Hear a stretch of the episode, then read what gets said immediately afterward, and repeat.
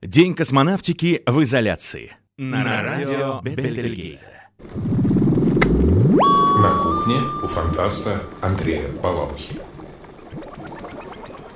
На связи с нашей космической изолированной студией Андрей Дмитриевич Балабуха, с которым я не общался в, в эфире, ну, пару лет, наверное, точно как. Точно.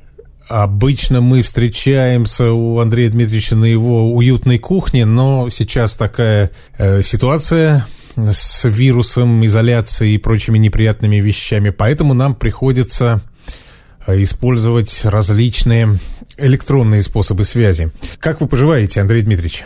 В пределах возможного нормально. Поговорить я сегодня хотел о фантастическом романе Карла Сагана – это единственная фантастическая книга, которую он написал.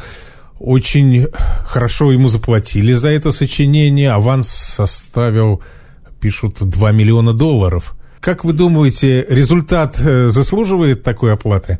Э, вы знаете, э, поскольку наш формат позволяет мне делать некоторые отступления, ну, я имею в виду формат по времени, то я позволю себе это начать с маленькой байки.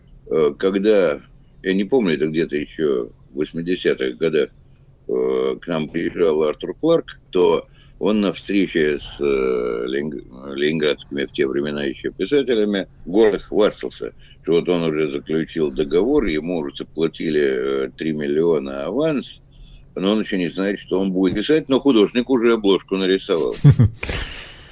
Ну вот, по-моему, по там стало широко используемым приемом.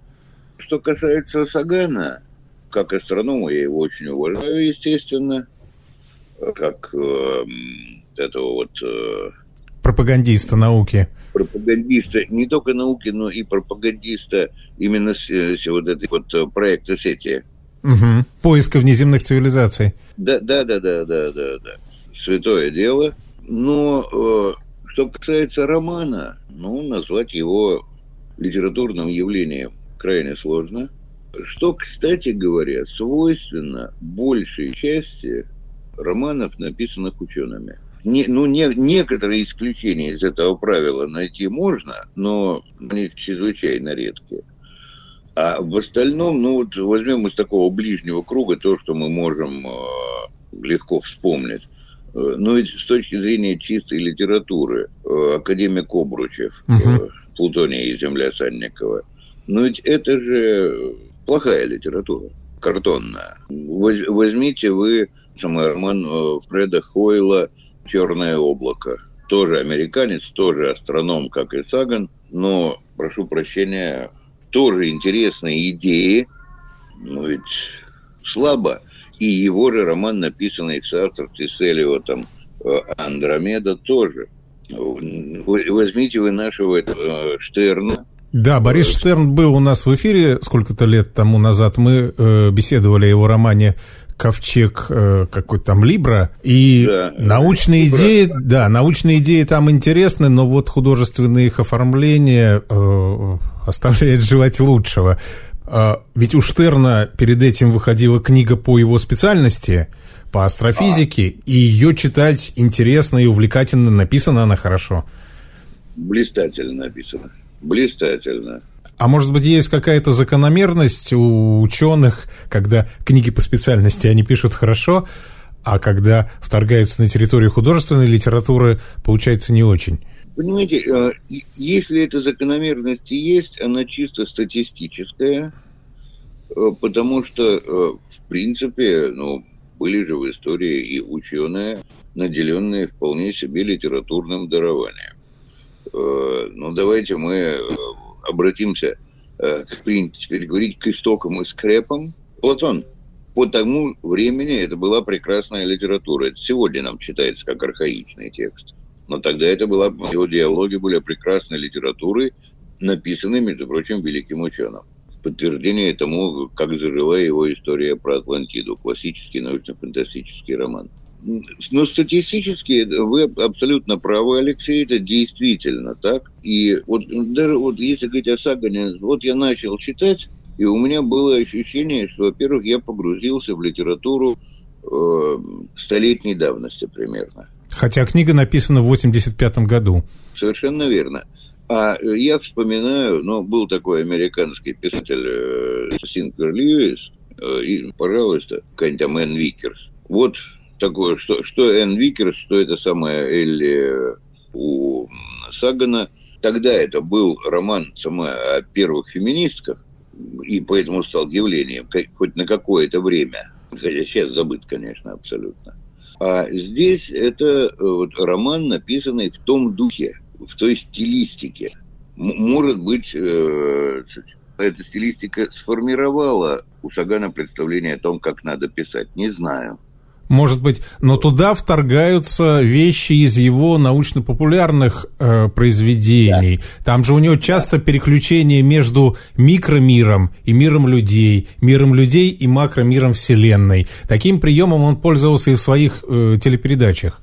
Ну, телепередачи я не видел, но прием это здесь отслеживается, да. Не могу сказать, что он проводится очень искусно, потому что иногда рассуждения оказываются слишком затянутыми, причем э, как в этом, так сказать, билетристическом блоке э, про э, деяния людей, так и про развитие идей. Uh-huh. И там, и там затянутости есть. Но, но идеи интересны. Это спору нет. А роман очень, очень слабенький. Но я не могу Сагана за это судить. Понимаете, для этого нужно было бы слишком многих судить за такие вещи. Это просто тот случай, когда важность идеи превалирует над художественной задачей. Такого в истории литературы очень много. Я для себя это называю проповеднической литературой. Да, есть там такое. Это мне напоминает поздние произведения Ивана Ефремова. Совершенно верно.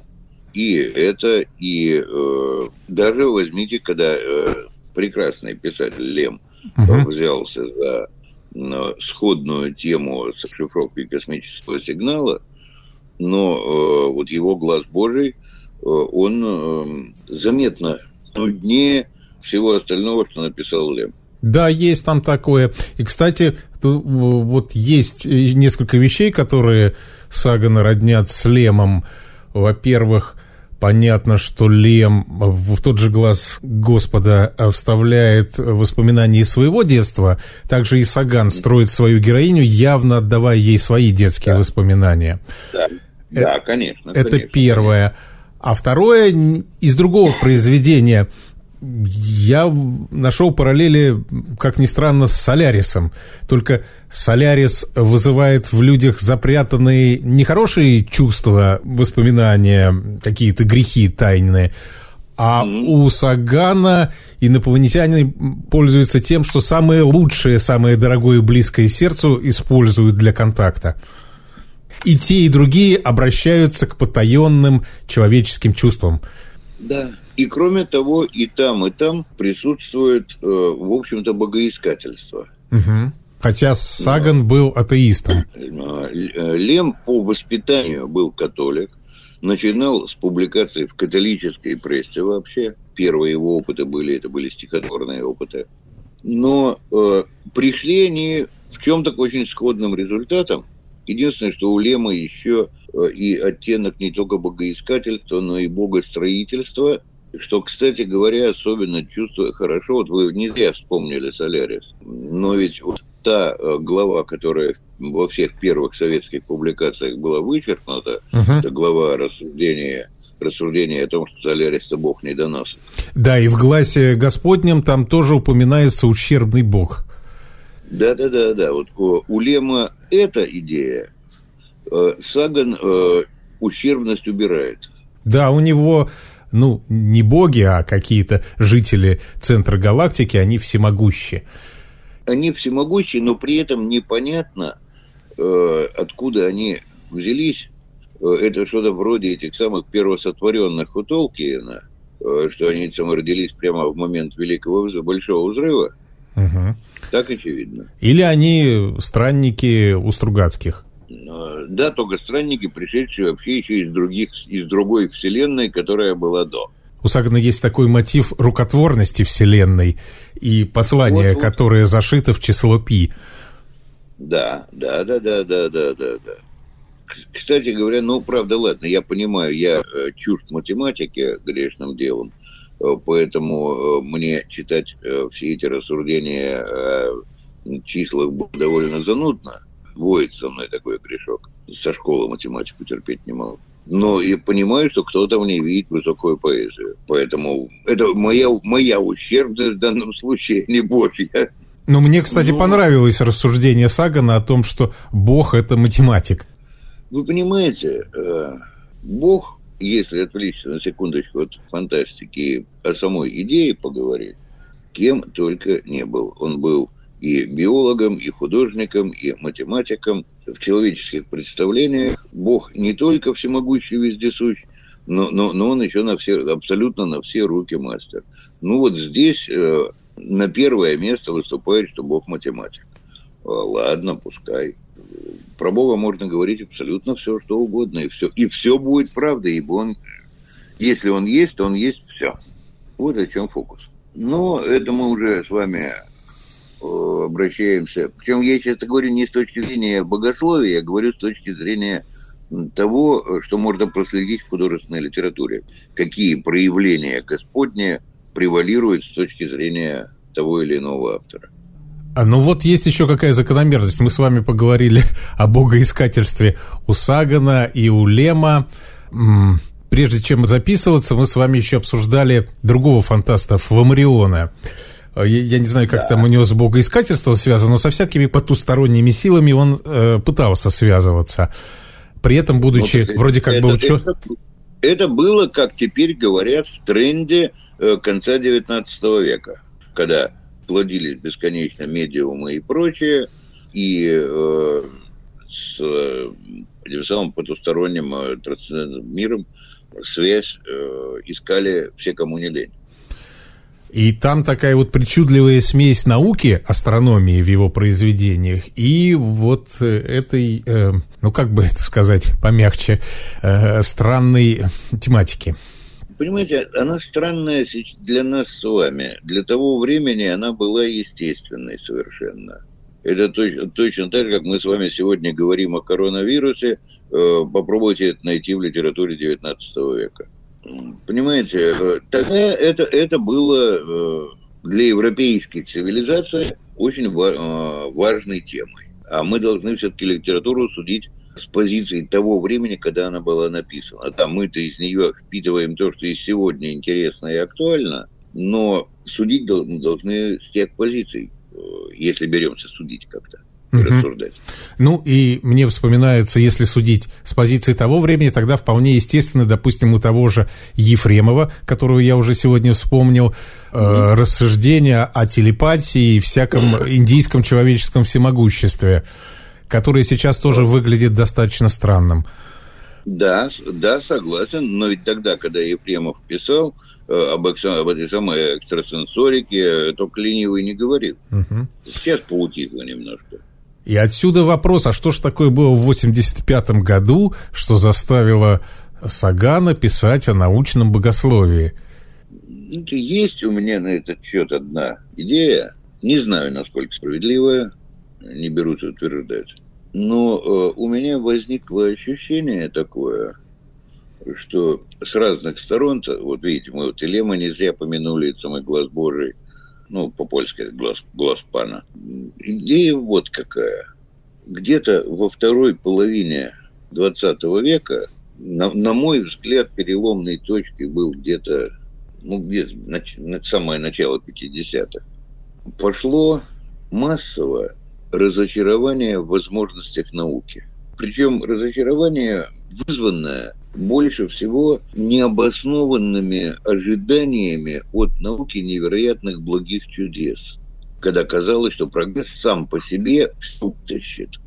И все будет, э, будут молочные земли, кисельные берега, э, счастье всем, всем даром, и никто не уйдет обиженный.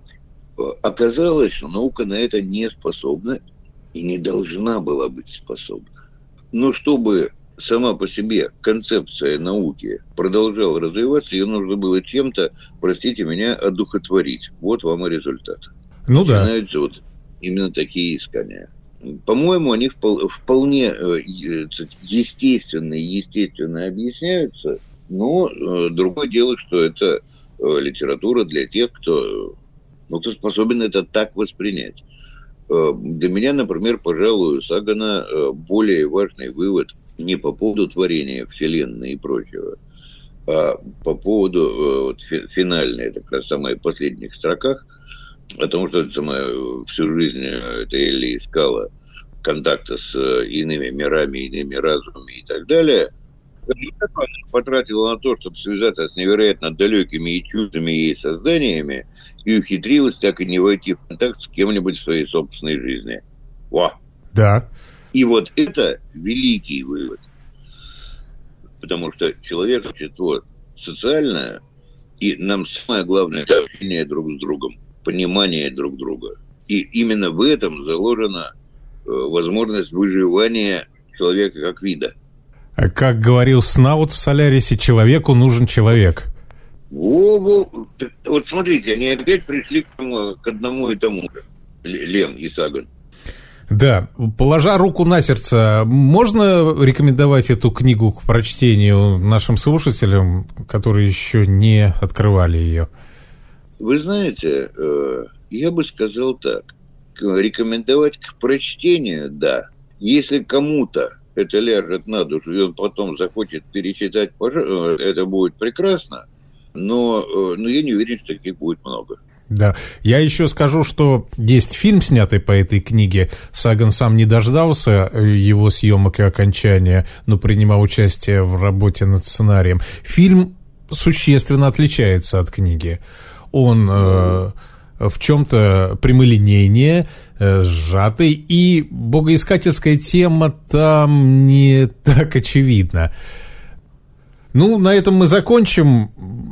Надеюсь, что у нас в ближайшее время появится повод еще побеседовать. Всегда рад с вами мне беседовать не только приятно, но и интересно. Взаимно. С э, Днем космонавтики вас, Андрей Дмитриевич, с прошедшим днем рождения. Спасибо, дорогой. Вы слушаете радио Бетельгейза.